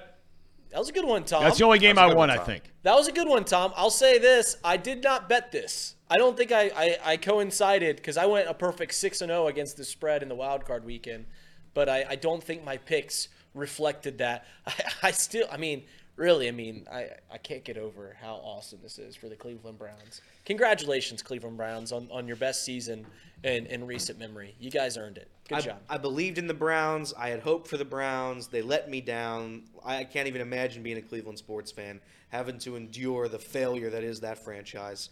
Good luck to you, two-time Coach of the Year, uh, Kevin Stefanski. Led him to a slaughter in the first round to a rookie. So, Wow. Good job, Kevin. Casey, you you went with the team that you constantly say stinks. I did. I had a moment of uh, of weakness, and uh, it, it- it backfired. It, it, it hurt that they, um, you know, that that this this was a, a moment of weakness for me. That's Just sad goes to to show you, Case. He backed his C.J. Strouds. Tom did, and, and he got the win. Unfortunately, he backed the teal too. Um, Which I still can't believe I did. I mean, I was said to my that, son Tom? the other day, uh, they, they, never mind. Go ahead, move on. Tom, you That's ridiculous. All year long, we, we joke about the fu- coming showing up in teal. We do that joke every time we mention Yep. Miami Dolphins. Yep. And they go and play the Super Bowl. I just thought they would cover. I didn't think they'd win. I thought they'd cover. I thought they'd show up. Well, and now all of a sudden they're talking yesterday about Tua as a guy for the long haul. Oh, all my right. goodness. All right. That's what Mike McDaniels and the general manager said yesterday. Hmm. Well done, men. All right, what's next up? Uh, we'll go to the Sunday game. Look at us, Tom. Tom, you said it yourself. You're never doing it again. Tom. You're never believing in the Dallas Tom. Cowboys. No. How can you do this? This is back to back. I back. thought picks. 16 and 0 at home. Well, I back to back. 16 and 1 16 now. and 0 at home. That's 16 and 1 now. That's Talking right. about not showing up, Tom. This is back to back picks where your shtick is you, But- you openly you openly hate both these franchises. I think I said that I the first game was the only game I think I got right. I think I could be wrong on that. Go ahead. You got the next one right according according to the spread. I Yeah, wrote yeah. the fighting Chris Spielman's. You guys did cover. I got Yeah. the I got the winner right, but Very you guys nice. did cover. Very nice. yeah, you All didn't right. bet any of your picks. Okay. you just bet against them. I did. That's that's right. Well, I bet the I bet the Packers bet the money line. I bet the Packers money line. I think I bet the rest of these. All right, so we go to yesterday's game. Eh, Give me some. Look at that. Look at that, Look Tom. at that, Tom. Casey, I mean, it, they were Men of aluminum. They Men were of nervous aluminum. at, at the fourth quarter when they made it a seven-point game. They were nervous, but it just didn't matter. They were never. They were never a good team, Tom. Well, it was if it's ever tough sledding with all that snow, they could have been sledding right on down the, the stairs of Highmark Stadium, right into Mike Tomlin's end of his career. So uh, the Buffalo Bills with the cover there, um, and then the final one. What are you talking about? I only I only didn't bet the first one. wow. Elliot, Elliot.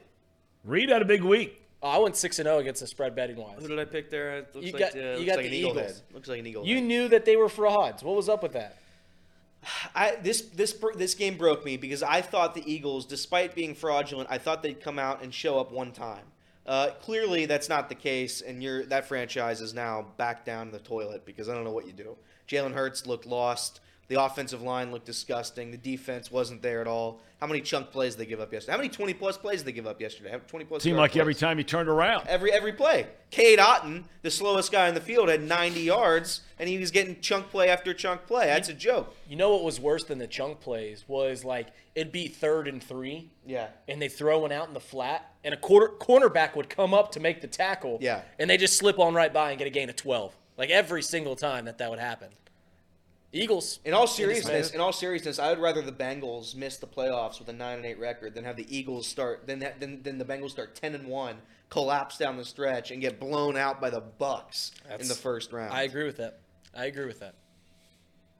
Eagles defense looked Tom, like, why do you?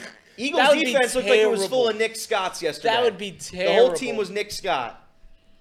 Nobody making a tackle. Tom, can you imagine how insufferable this room full of full of orange and black stripes would be when we were if we were 10 and 1? I would I would I would make a piece of wood getting ready for the Lombardi trophy at my house if we started out 10 I and 1. I understand. I get And a then tattoo, just Tom. and then just I'd get a tattoo. He'd, he'd get a he'd get a championship tattoo when they're 10 and 1. We'd get it we'd get it rocking right then and there. And then they win one game the rest of the year. Lose lose by 23 to Baker Mayfield. I don't care. At least you have a chance if you get in. You have no chance sitting on your butt at home. Baker Mayfield was getting ready to, to take a kindergarten teacher job. He was getting ready to tell stories to little kids. and here he is throwing for We're staying away from that. Fair enough. Staying away from the bait. for right now. for right now. Good line by uh, Jimmy in there, by the way, Jimmy Dolan. Uh, he said, uh, I feel a lot better about uh, St. X chances of beating Moeller after watching Tom's picks. That's, that's uh, You're right. You're right. Um, okay. So, college basketball tonight. Big one. Big one. All right. You got the UC Bearcats. I saw where Jon Rothstein must be in town to cover this game tonight. I saw that. Oh, too. he's he's not going to the big game? And he made the comment. He said, "Hey, look, you know, UC could easily be three and zero in the Big Twelve right now, but as we know, they're not. They won at BYU, shocking then the number what 12 team in the country, if That's I'm right. not mistaken. They come back home, back and forth, great game, but lose to Texas. They go down to Baylor. The you know they're they're without Aziz, um, and they lose to the Battling Bears by three, 62-59. Play good defense, just couldn't put it in the hoop. So here we go again tonight. I mean, now you're starting a whole new run, right? Wes Miller said this the other day after the game at Baylor. Now all of a sudden you got TCU, and we mentioned their last two games, they've beaten number nine Oklahoma, number two Houston. I didn't think anybody beat Houston. I mean, I knew they'd lose in the Big 12, but I mean that that's a killer team, right? Yeah. TCU, you know, beat just beat them on Saturday. So then after that for UC, if I'm not mistaken, they play Oklahoma at home. Yep. And then they play at number two or number three, Kansas. Right? Correct. Okay, so here you are starting the whole cycle over again. You just got finished with three ranked teams, and now you got three more coming up. And, you know, th- this is one of those where I agree with you, Elliot, about, you know, the way you feel about the team and the way they're playing and they're competing in the Big 12. Many wondered would they be able to do that this year. They've proven they can compete and play with virtually anybody. But these two games this week, minimum, they have to go one and one. Both of these games are at home to TCU and Oklahoma. They have to go minimum one and one. Um, and you know what? I'm not going to say they have to go 2 and 0 because you don't have to go 2 and 0. But if you've got to start making up wins on the back end of the schedule because of games you couldn't close out on the front end, it's what we talk about with the Bengals, it seems like every year. And the Reds, for that matter, every year. They start slow, and then you're trying to play catch up. Mm-hmm. It's hard to do. Mm-hmm. And so, and, and you don't know what, what, what injuries may occur. We, you know, we pray that nobody gets hurt. But this is a big game for UC tonight. It's massive, and it sucks that we're. I think they're the hottest team in the Big 12 right now. So having them having them as our as our next opponent sucks. But I do agree with you, Tom. One and one is the minimum. I do think you can go two and zero. I think both these teams are beatable. I don't think Oklahoma. Yeah. I don't think Oklahoma is, is a true top ten team. A, t- a true top 12 team. I do think TCU is. So this will be tough. I, I don't understand the spread fully. The spread I think is three and a half, four for for the Bearcats tonight. They're It's- favored. The, the Bearcats are, yeah. It's it's it's interesting. I will say we're gonna need Aziz back. We do need a little bit of change up pace down low defensively. It's still difficult defensively uh, trying to guard uh, the Big 12 big men. It's not the American anymore. It's not the American. So at, this point, if you're able to have Aziz, you're able to put Jamil in there. Have I need Reynolds to be more uh, confident offensively. He scored six points in the first two minutes, I think, or three, five minutes of that Baylor game, and then just didn't really contribute offensively the rest of the time. Uh, he did miss a lot of free throws, which again sucks. You know what they shot the line against Baylor? Again, this is Wes Miller said free throws don't matter. Free throws weren't the reason they lose games. They shot 53% at the, at the line again. Not good. So at some point, you have to do the basic things right. The turnovers were way down against Baylor, and the defense was incredible. We, we, we've, we've had issues uh, at various points defensively this season. They locked down one of the best teams in the nation. If you're able to continue that defensive efficiency tonight against TCU, you're going to win this game. You would also need Dan Skillings. If there was ever a chance for Dan Skillings, I thought Dan Skillings coming coming into this season was going to be our guy.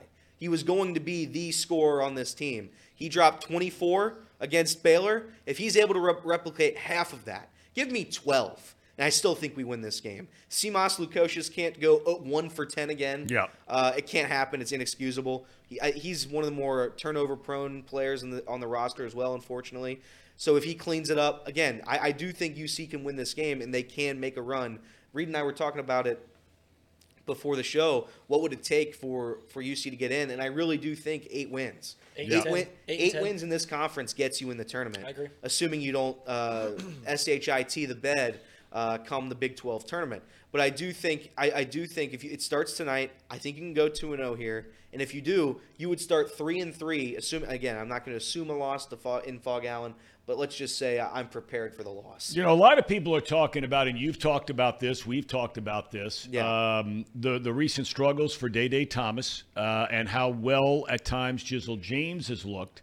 Um, now, my understanding with James is the reason he's not playing more is because he doesn't guard, and that he's having a hard time guarding the opposing point guards in a league loaded with really good point guards. Now, whether or not that's 100% accurate or not, I don't know.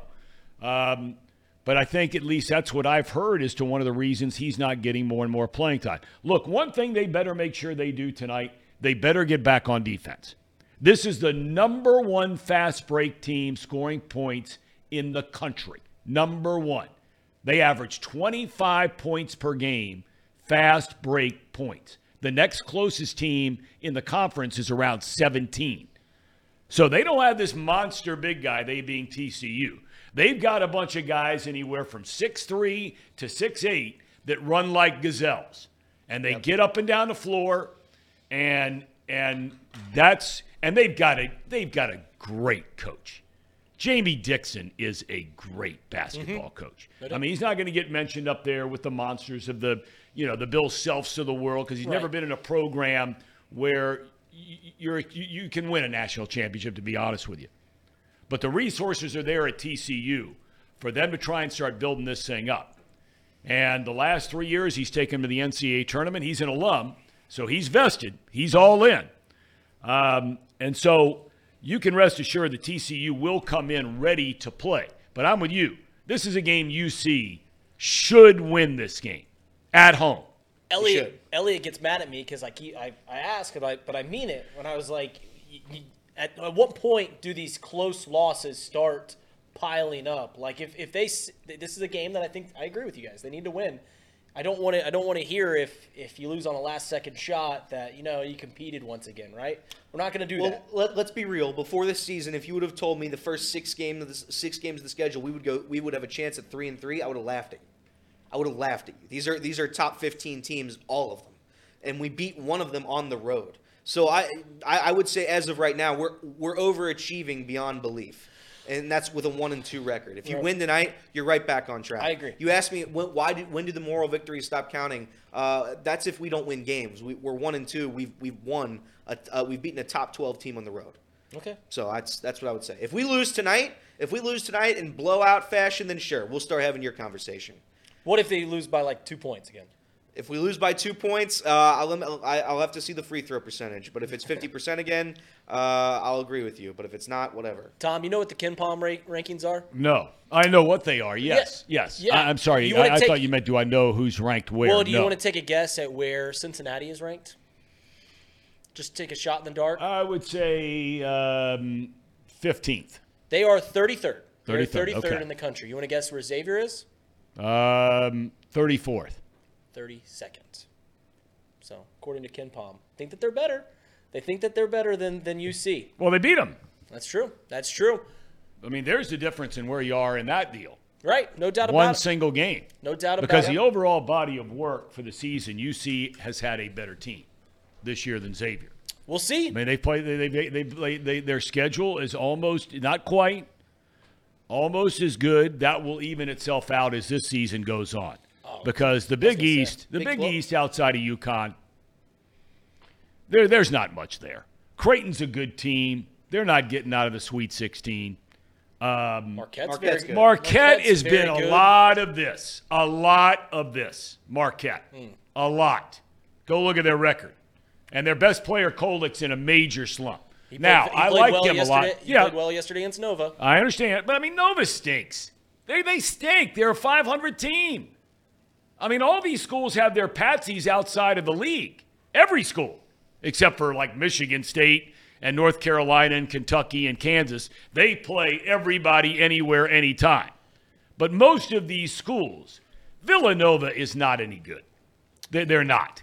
Providence, I mean, you watch them on any given night. Providence, Playing in Seton Providence. Hall. You know, uh, Pitino's got them playing well at St. John's. But I mean, DePaul, the, the, the Big East is not the Big 12. Not No, even it's in not. the same It's not. It's galaxy. not. It's not It's not good. close. But to, not even but in the say, same stratosphere. But to say that they've played similar schedules feels. well, they a I little- said not yet because they played Purdue, they played Houston, but Xavier's- UC's going to play Houston. Xavier's strength of schedule. to UC's going to play Kansas.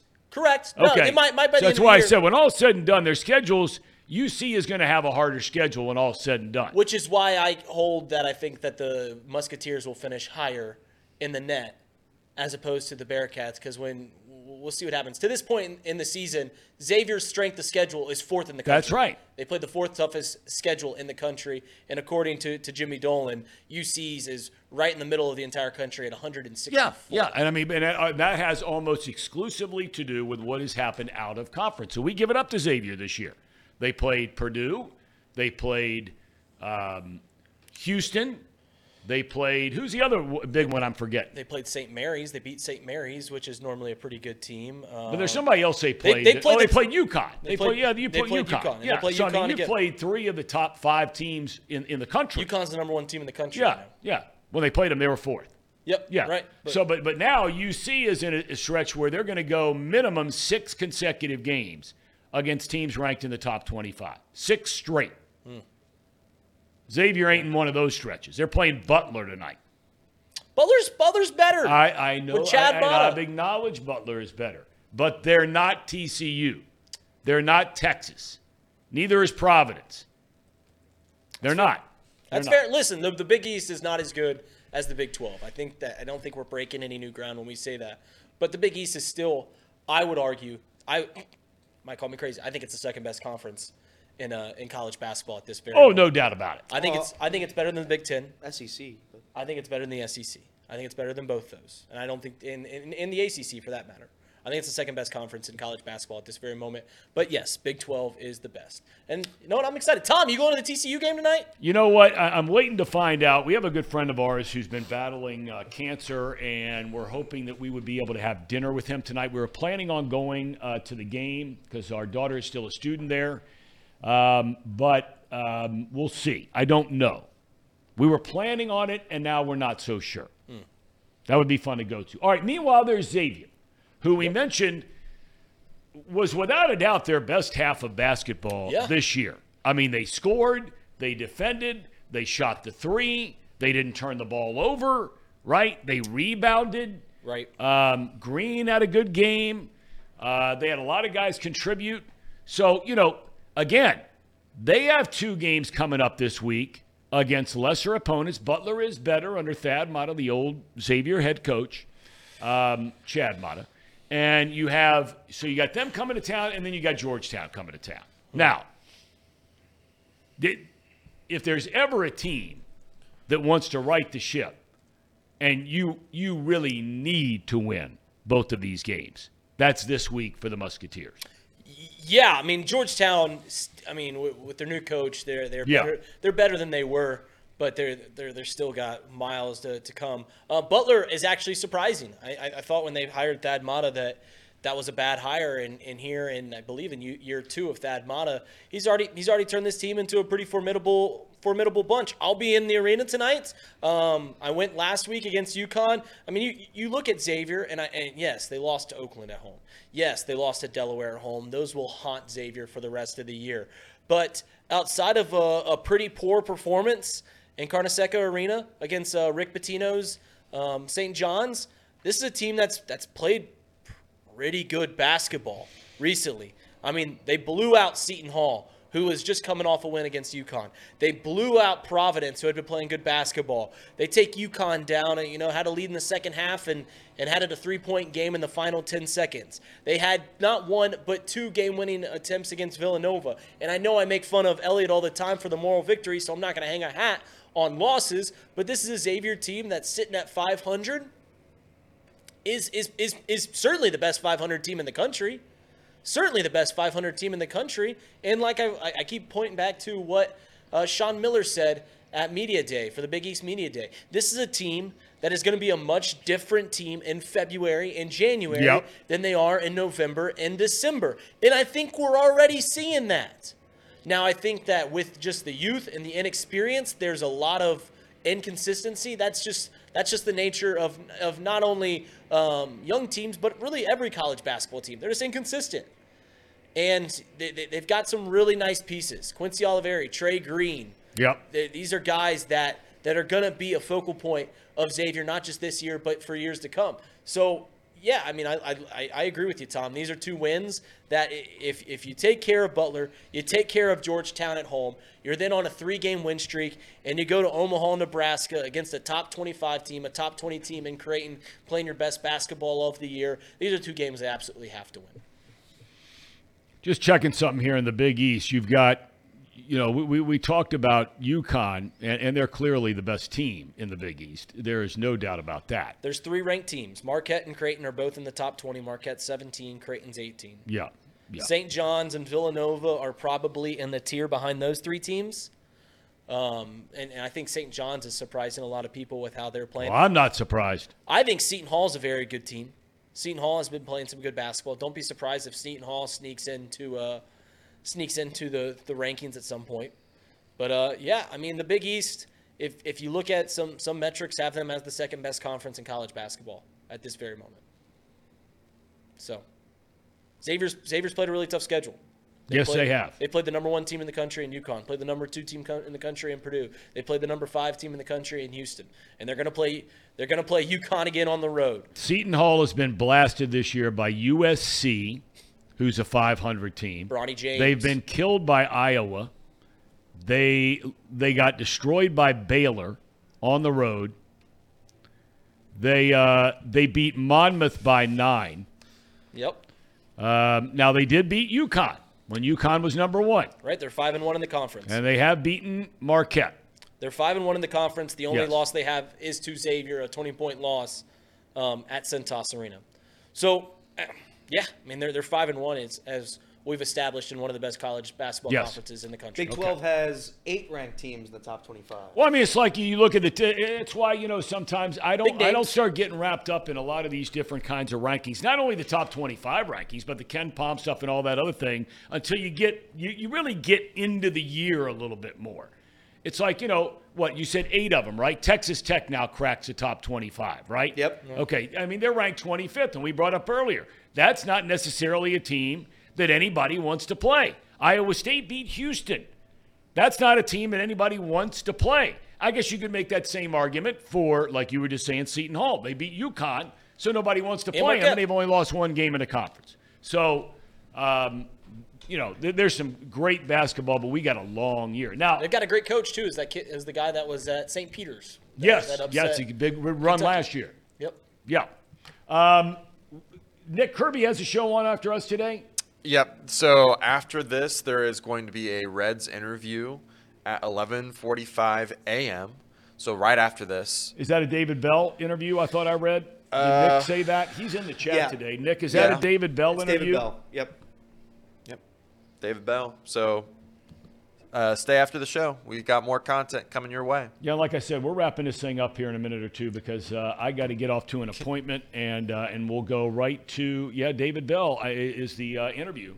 So Can uh, I Yeah. can I ask one question just about Xavier really quickly? Sling it. I, I'm not uh, following Xavier as much as I probably should be. I've been following more of the uh, Bearcats because we have our own Bearcat show, and it's just easier to follow that way. You're coming- Regardless, you're coming to the best source for Xavier knowledge right here.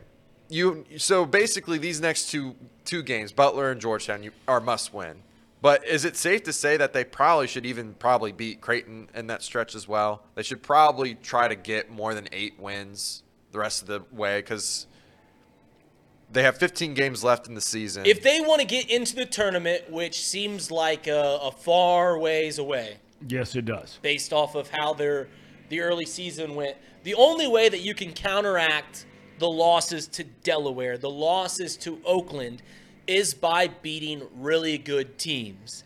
And luckily, playing in the Big East, you go next week, they go on the road to Creighton and UConn. So yeah, if they want to get in the tournament at some point, they've got to they got to win those. I, I I wouldn't throw them into the category of must wins. and Cre- Creighton last year for Xavier it was split, I believe. Yes, they we beat them at home. They beat us on the. They, they beat us at their house. I was driving to. Uh, my family makes a very funny joke about this. I was driving. We were going out to the AFC Championship game, out at Kansas City when we played uh, Creighton, and we got bludgeoned.